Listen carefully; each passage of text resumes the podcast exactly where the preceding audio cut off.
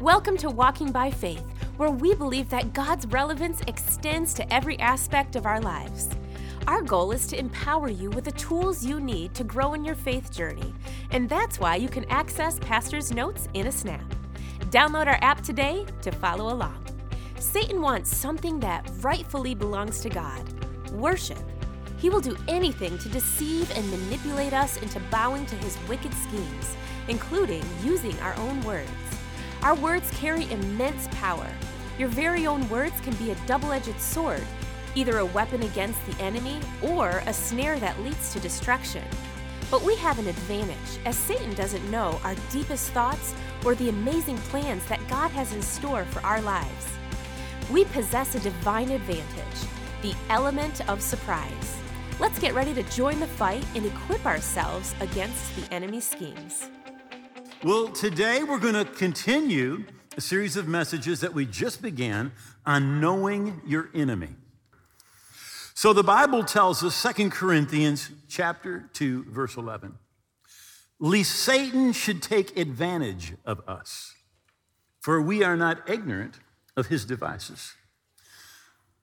Many Christians, they, they live their life as if the devil does not even exist. And when that happens, the Bible says he will take advantage of you. We have to understand our enemy, know our enemy. How is he going to come? What things does he do? In fact, 1 Peter 5, verse 8 says, Be sober, be vigilant, because your adversary, the devil, goes about like a roaring lion seeking whom he may devour. Verse 9 says, Resist him, steadfast in the faith. So, First of all, what our culture would really tell us today is that the devil really does not even exist. When, when Jesus talked about the devil in the Bible, he was just placating some ignorant ancient people. That is not true. The Bible tells us, Ezekiel chapter 28, that God created the devil. Now, he didn't create him as a devil, he created him as an angel. But he chose to sin and walk away from God. So he is not the sum of all evil. He is a malevolent, evil, wicked, spiritual being that is the enemy of your soul. And the Bible says, resist him. In James, it says, if you resist him, submit to God and resist the devil. Now, listen, you can resist the devil without submitting to God, and it's not going to work. You need to submit to God and resist the devil, and he will flee from you. And, and, literally, that word flee means to run and start terror. So I would like to say this you do not need to be afraid of the devil because he is afraid of you. But what he's afraid of is that you'll find out who you are, what belongs to you, the authority that you have, and you will use that against him. So now look, he goes about as a roaring lion seeking whom he may devour. Now, who does he devour? He devours passive people. If you do not resist, he will devour you. He devours ignorant people. And he devours people that participate with him, that open the door to him. See, the Bible says, for example, it says, Be angry, don't sin. Don't let the sun go down on your anger. Don't give Satan an opportunity. Some translations say, Don't give him a foothold. In other words, when you let hatred, bitterness, unforgiveness in your heart, it opens the door for the devil. You give him a foothold, you give him an opportunity. That's one way of participating with the enemy. So Jesus said, John 10 10, he said, The thief does not come except to steal, to kill, and to destroy. That thief is the devil. He said, But I've come that you may have life and have it more abundantly or abundant life. So, what does the devil do? He comes to do three things kill, steal, destroy. Your family, your kids, your soul, your body, your finances. Kill, steal, destroy. But Jesus came that you may have life and have it abundantly. In fact, uh, it's in John, right after John 3.16, where the Bible tells us he didn't send his son into the world to condemn the world, but that the world might be saved through him. So often people think all the problems that come are, are literally from God. But this verse really, I think we can call this the great divide. If it kills, steals, and destroys, it did not come from God. If it brings life and abundant life, it came from God. So we can say it really simple good God, bad devil. That pretty simple? Good God, bad devil. If you really grab a hold of this, I'm gonna tell you what I, I honestly believe. You know more than 90% of theologians. Because you really do have to have alphabet soup behind your name to mess this up. Jesus said, The thief comes to steal, to kill, and to destroy. And I've come that you may have life and have it more abundantly, or abundant life. Uh, does, does the, let, let, I want to talk to you about some of the attributes of the devil, and I want to talk to you, hopefully today, even about standing against the devil. Now, the Apostle Paul wrote this in 1 Thessalonians 2, verse 18. Therefore, we wanted to come to you, even I, Paul, a time and again but Satan hindered us. So Paul said, We wanted to come, we wanted to impart something to you. And we tried to do this not just one time, time and again, but Satan hindered us. Now, one thing about this is Paul. Uh, he wrote a little over 40% of your New Testament. Right? He went to heaven and came back. He saw Jesus, and he had problems with the devil. He said, We wanted to come, but, but Satan hindered us. And, and I want to remind you, Ephesians 6 and verse 12, for we're not fighting against people made of flesh and blood, but against persons without bodies. Satan and demon spirits are evil, wicked, malevolent personalities. And they are our enemy. He goes on and says the, the evil rulers of the unseen world, those mighty satanic beings, the evil, excuse me, the great evil princes of darkness who rule this world in a huge number of wicked spirits in the spirit world. So Paul says, we wanted to come, but Satan hindered us. There are times when the devil hinders things that we do. Now, I wanted to go over to Second Corinthians chapter 12, because one of the things that we hear a lot about um, is Paul's thorn, Paul's thorn in the flesh. So I'm going to talk to you about that for a minute and talking about how Satan hinders, right? Paul says in the seventh verse, Least I should be exalted above measure by the abundance of revelations. A thorn in the flesh was given to me, a messenger of Satan to buffet me, lest I be exalted above measure. Concerning this thing, I pleaded with the Lord three times that it might depart from me. And he said to me, My grace is sufficient for you, for my strength is made perfect in weakness. Therefore, most gladly, I would rather boast in my infirmities, that the power of Christ may rest upon me. Therefore, I take pleasure in my infirmities. He's going to describe the infirmities in reproaches, in needs, in persecutions, in distress. When it's talking here about infirmities, it's not talking about like we would use it today, is sickness. He defines infirmities as reproaches, needs, persecutions, distress for Christ's sake. For when I am weak, then I am strong. Paul's thorn in the flesh. Uh, years ago, Jeannie and I were, were missionaries in, in Mexico.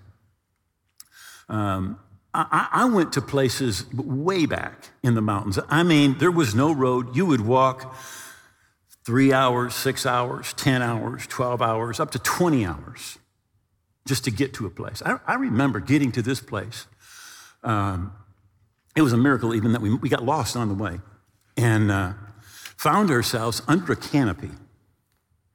And they're growing marijuana everywhere. Now, now this is 45 years ago, right? I, I didn't even realize, I was 25 year old dumb kid, you know. I didn't even know I was in trouble when guys came with machine guns, right? And asked us what we were doing there. And we told them we were lost. And uh, one guy held a machine gun on us. Well, some of the others went and decided what they were going to do with us. And they ended up letting us go, pointing us in the right direction to the village that we were trying to get to. Get back to this village. I am talking, you were on the, you, you, you walk 20 hours. We get there, we sit down. The first thing they do is bring you a Coke. I thought, how in the world did Coke get here? And then we spent the night and we're in this little hut, and there is a push sew, what kind of a sew, sewing machine? Singer sewing machine? A singer pedal sewing machine. And I thought, Lord have mercy. Coca Cola and singer both beat the gospel. so, so I remember we're back in, in, in one of these villages, and uh, they're taking us from hut to hut to pray for people. And there's this guy, he's, he's, he's literally laying on like a, a, not really even a bed or a cot, just something that they had that made for him to, to, to lay on. He'd been there for several months, hadn't been able to get up. And I'm, we're talking with him, and he tells me he has Paul's thorn. And I thought, how did it get here? did it ride a mule? What did, how in the world did it get here? But, but notice Paul said the reason for it was the abundance of his revelation, right? He's been to heaven and come back. Jesus has personally preached the gospel to him. And, and this guy, he hadn't even read the New Testament, but he thinks he's got Paul's thorn, right? And by the way, there's a lot of people that think they have Paul's thorn. Now, notice what it's it's a thorn in the flesh, a messenger of Satan. Who sent this thing? Satan sent this thing. This is not something God sent. This is something the devil sent. And by the way, where it says a messenger of Satan, the, the Greek word is angelos. It's used 188 times in your New Testament. 181 times is translated angel. And, and the other seven times it's translated as messenger. So literally what we have here is we have a angel of Satan, a demon spirit, right? that is sent to buffet him. Now, he goes on and he, he, he talks about these infirmities, right?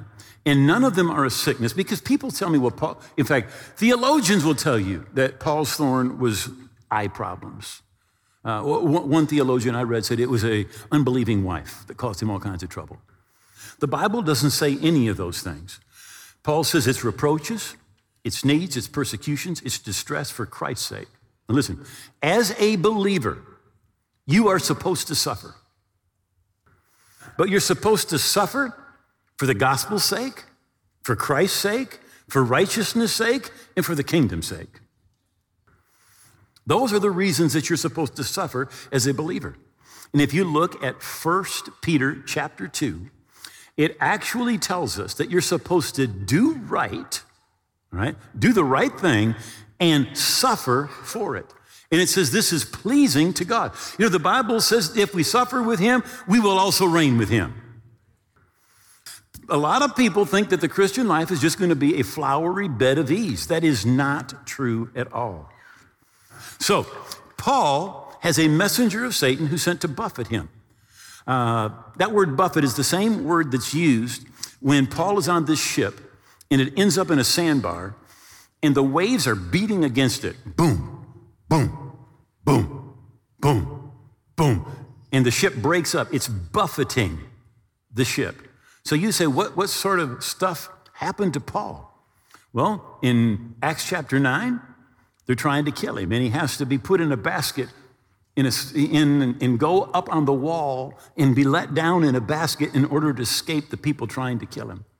Again, in Acts 9, he's hindered from joining Christians. In Acts 13, he's literally opposed by Satan, by a demonic guy. It, and then it goes on, and he's opposed by the Jews. And then he's expelled from Antioch. In the 14th chapter, he's mobbed and expelled from Iconium. Again, later in the 14th chapter, he's stoned and left for dead. In the 19th chapter, he has problems with false brethren. 16th chapter, he's beaten and jailed. 17th chapter, he's mobbed and expelled from Berea. In the 18th chapter, he's mobbed at Corinth. In the 19th chapter, he's mobbed at Ephesus. In the 21st chapter, he's beaten by the Jews and arrested.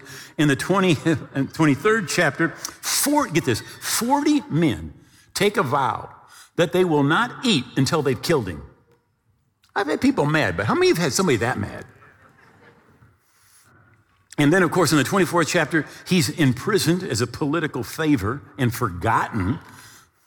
Then he goes and he's on this, he's been in prison for a few years. They put him on a ship. He goes through a hurricane. He's shipwrecked. There is also the, the, the, the opposition that he had was demonic. It was a messenger of Satan sent to buffet him. And when we suffer for righteousness' sake, for the gospel's sake, for the kingdom's sake, that's the way we're supposed to suffer. And His grace is sufficient. His grace is sufficient for us. Again, if we suffer with Him, we will reign with Him. So Paul's thorn is not problems with his eyes or an unbelieving wife. And when he's talking about infirmities, he's talking about the things that you go through for the gospel's sake for righteousness' sake. And remember, Jesus in Matthew chapter 5 says, Rejoice, right? When they persecute you, when they speak all sort of evil against you, right? Rejoice, for great is your reward in heaven, for so they persecuted the prophets who were before you. Right? So the devil does hinder, the devil does attack. But in Paul's case here, what it is, is it is a messenger sent to keep him from having influence with the gospel of Jesus Christ. And he suffers for the gospel's sake, for righteousness' sake, for the kingdom's sake. And I know a lot of people think about the devil and they think about he, he, he just knows everything. Uh, that is not true at all. Remember, he is a fallen cherub angel. In fact, in 1 Corinthians chapter 2 and verse 8, it says, which none of the rulers of this age knew. Now, it's talking about Satan and demon power. For if they had known, they would have never crucified the Lord of glory. If the devil had known God's plan of redemption, that Jesus was going to come and take our sins upon himself and redeem us, he would have never gotten behind the political figures that had Jesus crucified. Now, the thing uh, in, in the, the, the spiritual realm that, that is extremely, extremely powerful, it's worship. In fact, when Satan comes to tempt Jesus, this is what he says in Luke chapter 4. Taking him up into a high mountain, shows him all the kingdoms of the world in a moment of time, and the devil said to him, All this authority I will give you, and their glory for it's been delivered to me, and I will give it to whomsoever I wish. Therefore, if you will worship me, all will be yours. What was the devil after? He was after worship. And he is still after worship today. Anything he can do to get you to not worship God, to put anything else in the place of God, he will do. But in 1 Corinthians chapter 10 and verse 20, it says, rather that the things which the Gentiles sacrifice, they sacrifice to demons and not to God. And I don't want you to have fellowship with demons. Now, when, when what Paul is talking about here, he's saying with people that don't know God, they worship. They go and they sacrifice. And it might be an image, it might be a stone, it might be a tree, but they are they come and they worship and they sacrifice Right? Now, these people are not stupid. If there was never any response to their prayers and to their worship and to their sacrifice, they'd walk away. But the Bible tells us they're sacrificing to an idol, but they're really sacrificing to a demon. In other words, when a object is worshiped, a demon spirit will get behind that object and receive the worship. And that demon spirit will do something for those people. They wouldn't go there 10 years, 20 years, 30 years, 40 years, 50 years if nothing was happening. Something is happening. And the Bible says what they sacrifice, they sacrifice to demons and not to God. The devil is always after worship. Even in Revelation chapter 13, and all the world marveled and followed the beast. So they worshiped the dragon who gave authority to the beast. The dragon is the devil. The beast here is the Antichrist. People are going to worship the Antichrist, but who's receiving that worship behind him? It's the devil. It says, and they worship the dragon, the devil, who gave authority to the beast.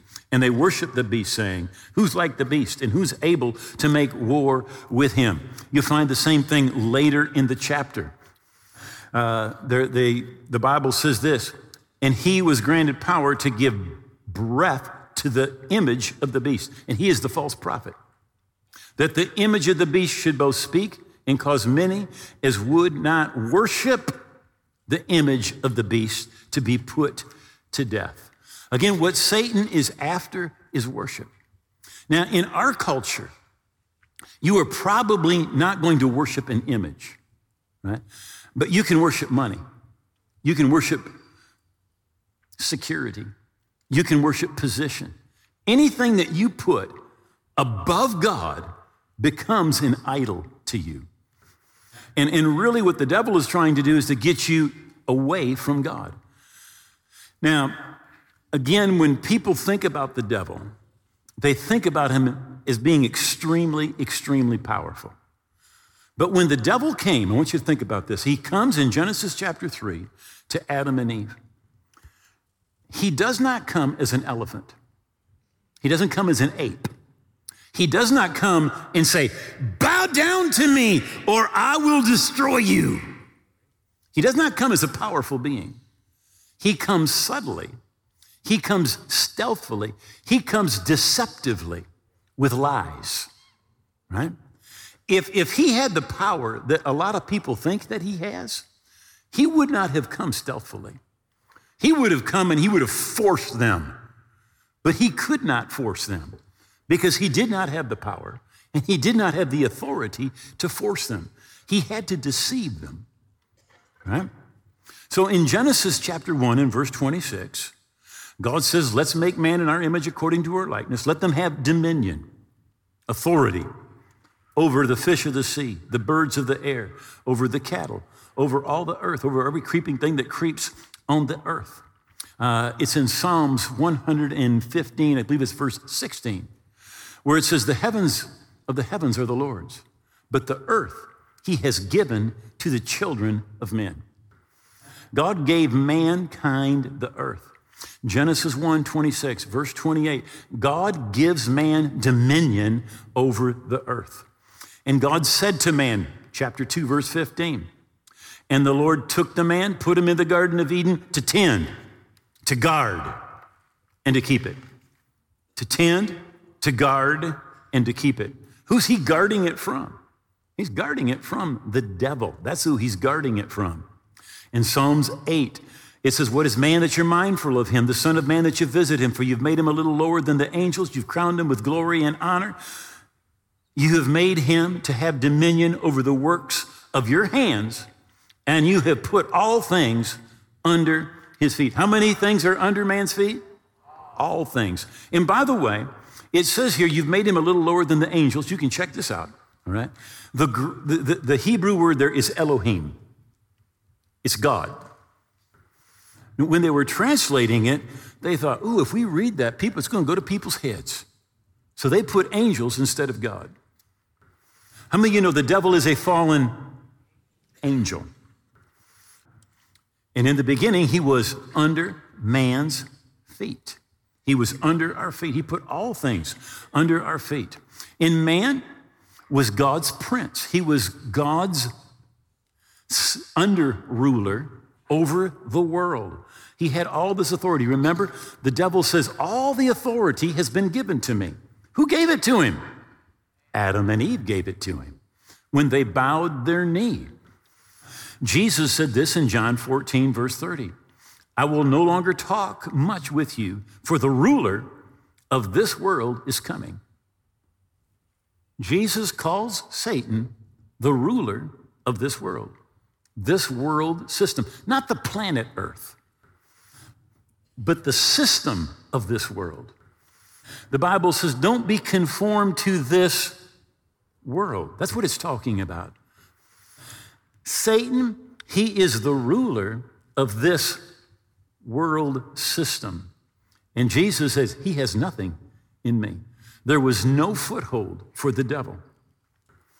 In John 8 44, Jesus said to the Pharisees, He says, You're of your father, the devil, and the desires of your father you want to do.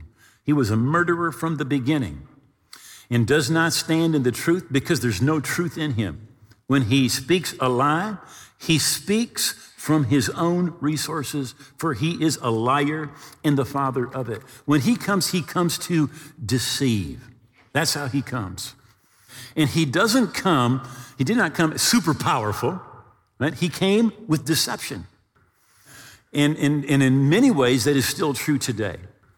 Now, in Ephesians, whoa, I'd like to back that clock up, but here we go. Ephesians chapter 6. It says, above all, is talking about literally how do you stand against the enemy? Above all, above everything else that you do, take the shield of faith, with which you will be able to quench all the fiery darts of the wicked one. So when you're going to stand against the enemy, you need the shield of faith to be able to stand against the fiery darts of the wicked one. Now, and um, we're going to get there later, but let me just kind of jump ahead a little bit.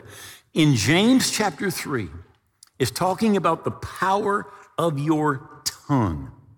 And this is what it says in verse 6 It, your tongue, is set on fire by hell. Now, where do those fiery darts of the wicked one come from? Uh, lots of the fiery darts that the wicked one uses against us come out of our own mouth. In Proverbs 6, chapter 2, it says, You're snared by the words of your mouth. So you can say things that open the door for the enemy to come in and attack your family, your health, your finances, your soul through the words that you speak. Um, one of these days, I'm gonna, I'm gonna do a, an entire couple lessons on the, the book of Job. But let me just share this. Job is attacked by the enemy. And this is Job 3:25. This is what Job said. For the thing that I greatly feared has come upon me, and what I dreaded has happened to me. I am not at ease, nor am I quiet. I have no rest, for trouble comes. Job had a fear. And he said, I feared a great fear. And the thing that I feared has come upon me. Now, let me just tell you something. When you got something that's great in your heart, out of the abundance of the heart, the mouth speaks. See, when, when you are obsessed with something, when you're dreading something, right, you're talking about it. And he said, The thing that I feared is what came upon me. You know, fear instead of faith. It, it, fear is really like faith in reverse. We could say it's almost faith the, in the enemy's ability instead of God's ability. And he opened the door for Satan to come in. So often we're snared by the words of our mouth. Proverbs 21 3. He who guards his mouth and his tongue keeps himself from trouble. Its words can bring trouble. They can be the fiery darts that the devil uses as an inroad into our life to attack our family, our marriage, our health, our finances. James chapter 3 says this. Uh, where should we start? We'll start with the second verse. I've got the Amplified translation here. It says, Teaching is a highly responsible work. Teachers are held to the highest standards, and none of us is perfectly qualified. Do you realize the only person that was really been qualified that God ever had worked for him is Jesus. God always calls us to do more than we're qualified to do, right?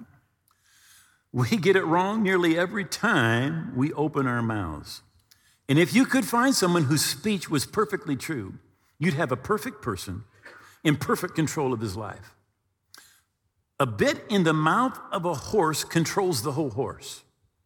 A small rudder on a huge ship in the hands of a skilled captain sets the course in the face of the strongest wind. A word out of your mouth may seem of no account, but it can accomplish nearly anything or destroy it. A word out of your mouth may seem of no account, but it can accomplish nearly anything or destroy it. Now, notice he, he's saying that a ship going into a storm, the course is not set by the storm, but it's set by the helmsman, that little rudder in the back. And the Bible says your tongue is your rudder. Right? So you go through a storm, and what determines the direction that you go is not the storm. It's supposed to be your tongue. Your tongue can go against that storm and take you where you need to go. It only takes a spark, remember, to set off a forest fire. A careless or wrongly placed word out of your mouth can do that. By our speech, we can ruin the world, turn harmony into chaos, throw mud on a reputation, set the whole world up in smoke and go up in smoke with it. Smoke right from the pit of hell. The Amplified Translation says it like this That your tongue is set among your members, contaminating and depriving the whole body and setting on fire or in motion the wheel of birth, the cycle of man's nature itself being ignited by hell. It says that, that the wheel of nature, the natural things, can be set in motion by your tongue. By your tongue. Whether we're talking blessing or we're talking sickness, infirmity, fear, dread, all of those things, the Bible says your tongue is set in your body like the, the, the helmsman of a ship, that little rudder decides where it's going to go. And the Bible says your tongue, what the devil wants to do is use it against you to set yourself, your, your, your, yourself, your, your life in the direction you do not want to go, set on fire by hell. Those fiery darts of the enemy can come out of your tongue is one of the, one of the key ways that, that Satan will attack us. So, Philemon, verse 6, there's just one chapter. It says that the communication of your faith may become effectual, may become operative, may become supercharged by the knowledge of every good thing which is in you in Christ Jesus. So the Bible says, Let the redeemed of the Lord say so. You need to know who you are in Christ and you need to say so. You know, the Bible, the, the devil will try to bring up your past, but you need to know that if anyone is in Christ, you are a new creation. Old things have passed away. Behold, all things have become new.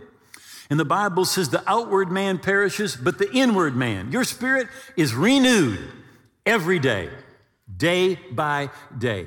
The Bible says that he made him that knew no sin to be sin for us, that we might be made the righteousness of God in Christ. See, when the devil comes to condemn you, you, need to begin to confess what the Word of God says about you.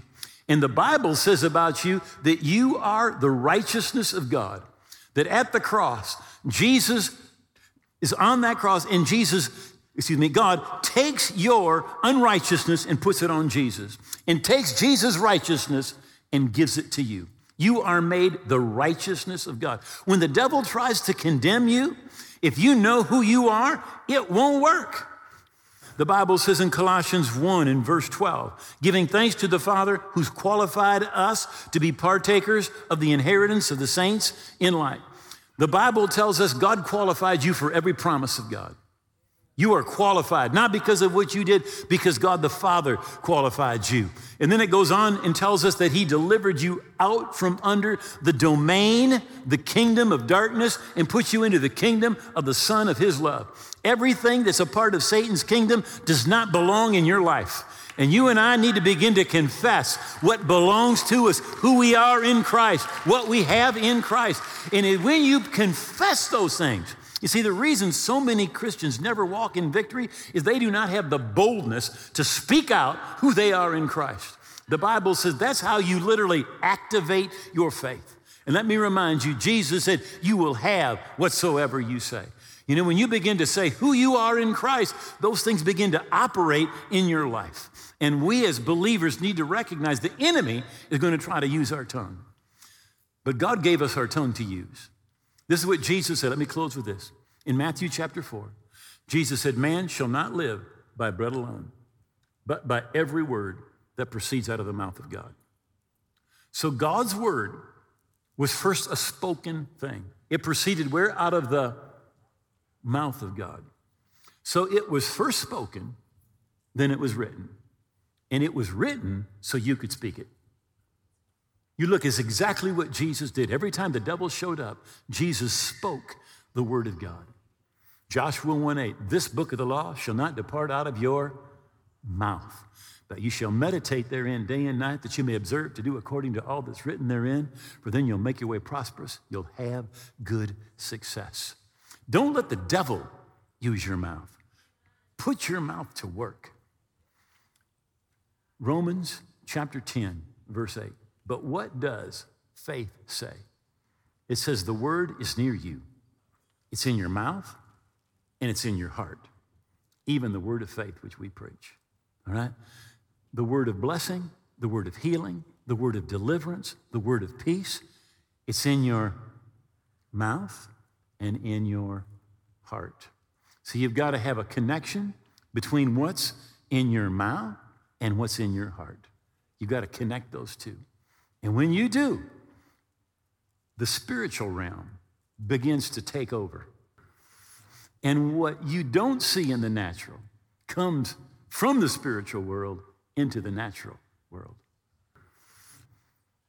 Romans again, 10 verse 8 says there's a miracle in your mouth. But what does faith say? The word of healing, the word of salvation, the word of deliverance, the word of peace. It's in your mouth and in your heart. We need to get those two working together. Hey, as you've been watching today, I'm so glad that you've joined us. And I want to ask a simple question Do you know for sure that you're right with God? That you're on your way to heaven? The Bible says we've written these things that you may know that you have everlasting life. Often I ask, Do you know? And they say, Well, I hope so. I'm trying. But Jesus said this He said, I'm the way, the truth, and the life, and no one can come to the Father except through me. Jesus is saying He is the only way anyone gets right with God. He's saying all of the good things I could do could never make me right with God.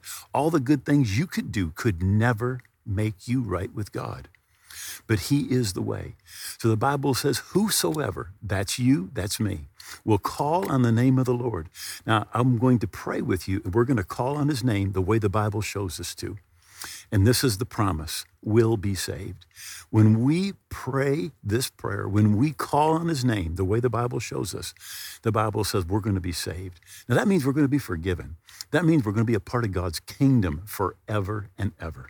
So I'm going to ask you, pray this prayer with me out loud. Make these words your own. Just pray and say, Oh God, I believe Jesus died on the cross.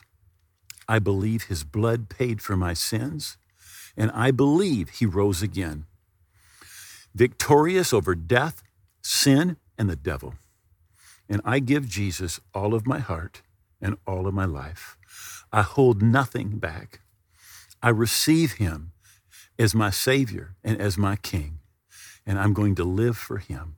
I thank you. You've heard my prayer, that I'm forgiven. My past is gone. I'm a part of your kingdom today and forever. In Jesus' name, amen. Now, if you prayed that prayer from your heart, God heard that prayer and you're right with God. And we have a book that we've written to help you keep on growing spiritually. We want to give it to you free of charge. All the information is right there on your screen. And I want to thank you so much for being with us today. If you just prayed that prayer with Pastor Duane, congratulations.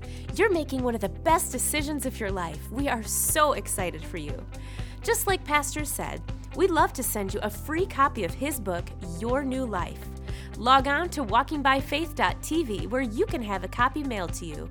Download it instantly or check out our audiobook. You can also find all these things on our app. This free book is a great resource as it's full of practical advice and encouragement to help you live a life of faith. Claim your free copy today. Walking by Faith is changing lives, and we want you to be a part of it. Your gift will help us continue to produce inspiring content that encourages people to change the way they think and empowers them to use their voice. When you sow into God's kingdom, He will pour out His blessings upon you, just like it says in Malachi 3:10. There are three easy ways that you can give. Text WBF Give to 1 888 364 Give. Visit walkingbyfaith.tv slash give or click on the giving icon in our app. Thank you for your support. Are you ready to outsmart the devil and claim victory in your life?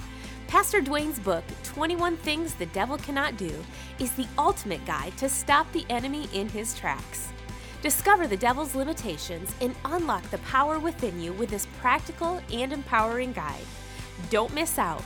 Get your copy today at walkingbyfaith.tv and step into a life of triumph over the forces of darkness. Are you ready to take a stand? Are you ready to wield the sword of truth? The devil may try to hinder us, but he can never overcome the strength of our faith. If you're in need of prayer for any reason, we would love to connect with you. By scanning this QR code, you can send us a prayer request, download our app, read our weekly devotional, and so much more. To rewatch today's episode with closed captions, you can now find us on Rumble. We pray you have a wonderful and blessed week. We'll see you next time.